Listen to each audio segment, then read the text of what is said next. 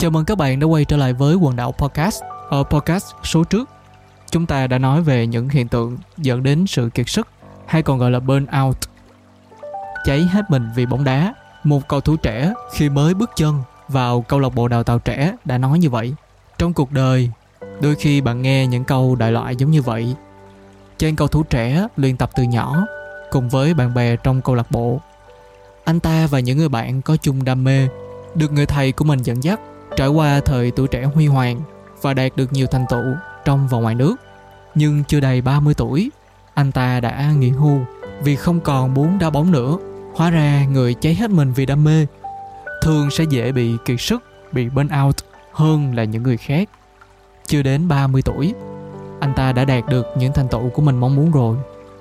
Bây giờ, mỗi người thường sống tới 80 tuổi hoặc hơn nếu không có vấn đề gì về bệnh lý hay tai nạn.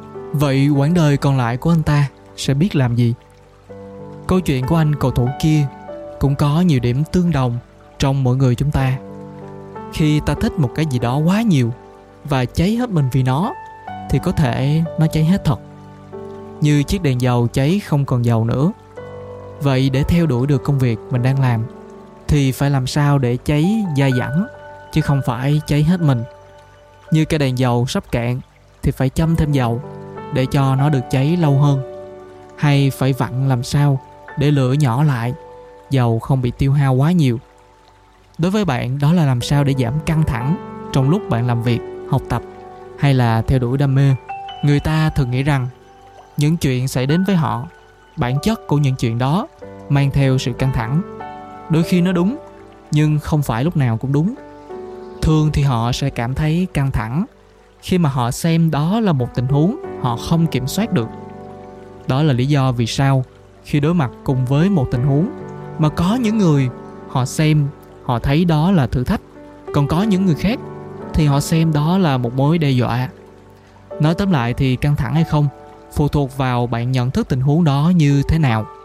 Nếu bạn xem một dự án mà sếp giao cho bạn là một gánh nặng thì dự án đó chắc chắn sẽ mang lại sự căng thẳng nhưng nếu bạn xem, nó giúp cho bạn thuận lợi trong lần kế tiếp khi bạn yêu cầu thăng chức hay tăng lương. Thì đó lại là một cơ hội. Dẫu sao thì người ta cũng có câu, vạn pháp duy tâm tạo. Tức là bên ngoài như thế nào là do bên trong tâm của chúng ta mà ra. Nó làm cho mình nhớ tới một câu chuyện về một gia đình nọ. Thời đó thì người ta còn sử dụng đĩa cd để nghe nhạc. Người cha và người con ở trong nhà, mà nhà thì chỉ có một cái đầu máy để nghe nhạc mà thôi ngày hôm đó, người con mới bật đĩa cd bật nhạc hip hop của mình lên nghe suốt cả buổi sáng. Mấy lúc này thì người cha thường tránh đi chỗ khác. Một phần vì không muốn làm phiền con mình, một phần vì ông cũng chẳng thể nào nghe được loại nhạc ấy. Tới chiều tối, thì người cha mới mở những cái đĩa cd nhạc opera lên nghe. Lúc này thì người con mới tránh vào phòng ngủ, bởi vì đứa con cũng không thể hiểu được nhạc opera.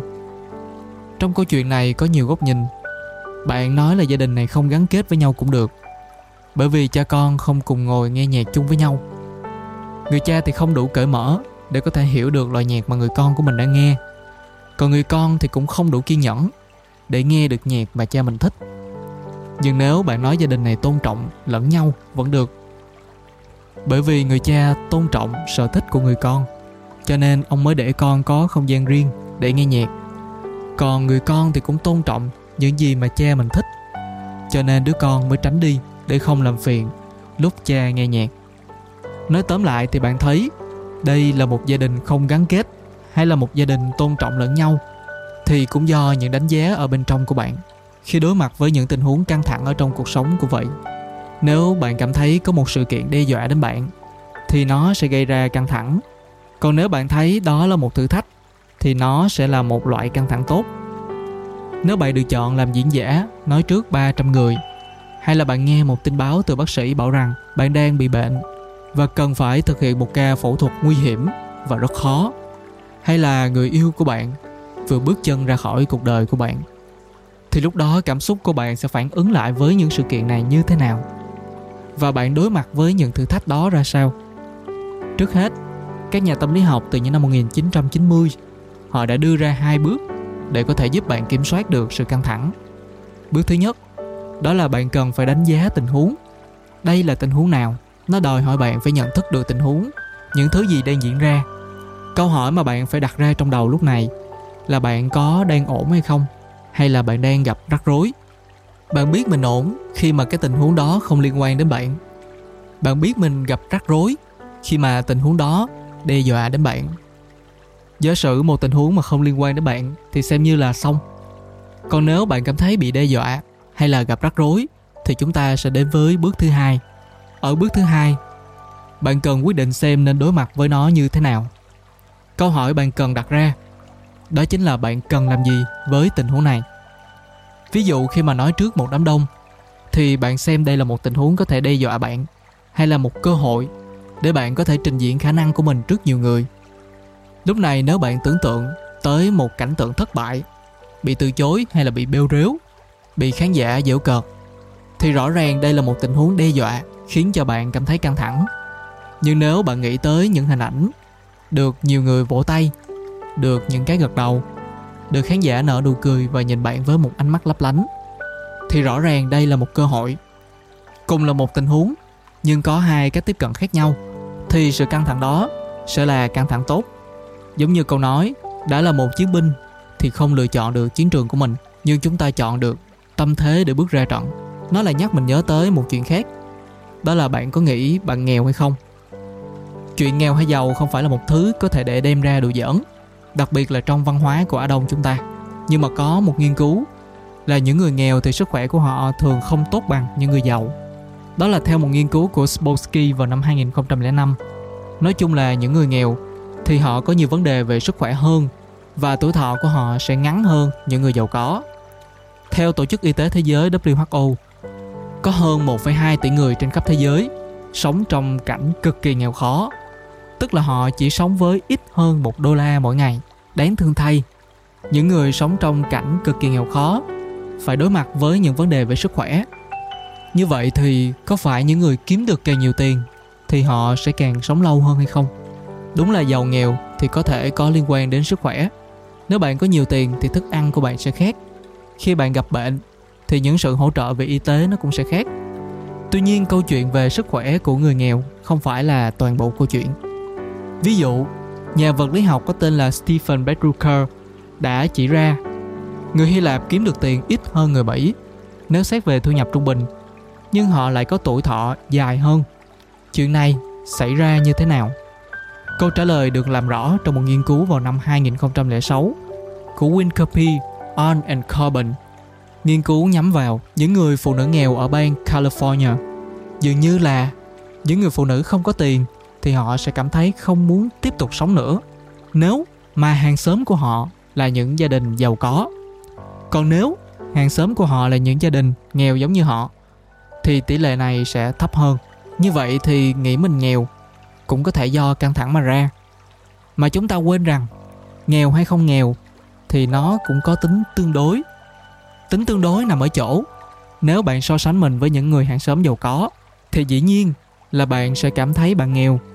Còn nếu bạn so sánh mình với những người cũng có thu nhập giống như bạn, thì lúc này bạn đâu còn nghèo nữa. Do vậy mà nghèo cũng có tính tương đối. Nếu mà những người mỹ họ sống với nhận thức rằng họ nghèo so với những người khác thì nó có thể giải thích tại sao mà những người này lại có tuổi thọ thấp hơn hơn là những người hy lạp trên thực tế thì nếu so sánh thu nhập giữa những người nghèo ở hoa kỳ và những người cực kỳ nghèo trên thế giới thì thu nhập của những người sống trên đất nước có nền kinh tế lớn nhất thế giới này vẫn còn khá cao. Nhưng có một vấn đề lớn hơn ở Hoa Kỳ, đó chính là khoảng cách giữa sự giàu nghèo đang ngày càng được mở rộng. Bởi vậy, sự so sánh giàu nghèo sẽ ngày càng một tăng hơn nữa. Cho nên cái nghèo tương đối này vẫn sẽ tồn tại trong một thời gian dài sắp tới. Vậy thì nếu bạn cảm thấy mình nghèo thì bạn nên làm gì?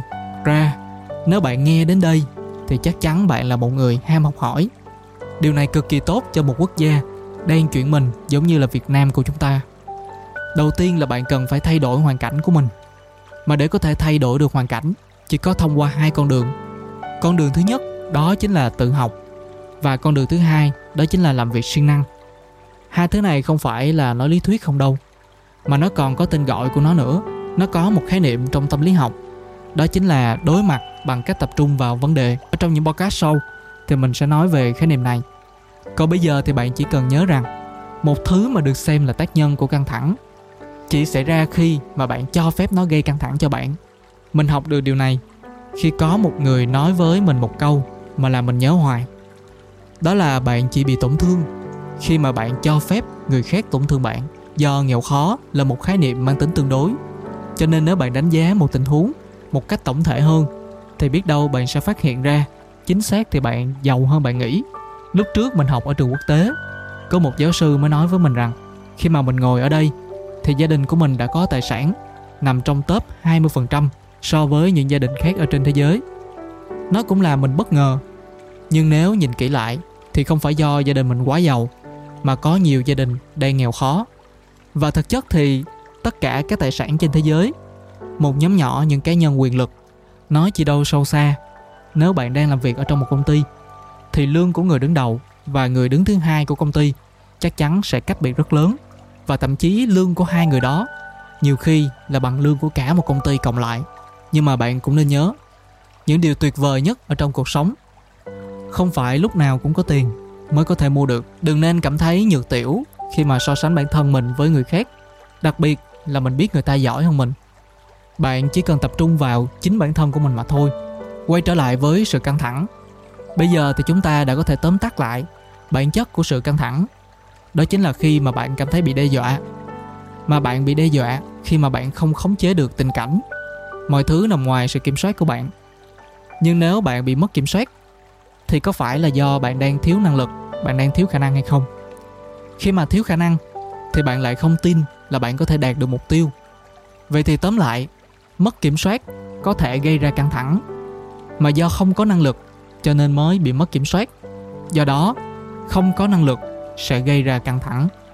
Năng lực thì lại có nhiều loại năng lực, như là năng lực đánh giá tình huống mà trong podcast này chúng ta đã nói rất nhiều, hoặc là năng lực để có thể hoàn thành được mục tiêu, được công việc mà mà để có được năng lực thì chỉ có cách là thực học hoặc là nghe những podcast giống như thế này. Đây cũng là toàn bộ nội dung của podcast số ra hôm nay. Đừng quên nhấn đăng ký để không bỏ lỡ số ra kế tiếp. Nếu bạn có hứng thú về chủ đề địa lý hay là điện ảnh, thì hãy ghé thăm những kênh khác của quần đảo podcast. Còn bây giờ thì mình xin cảm ơn và hẹn gặp lại vào podcast số ra kế tiếp.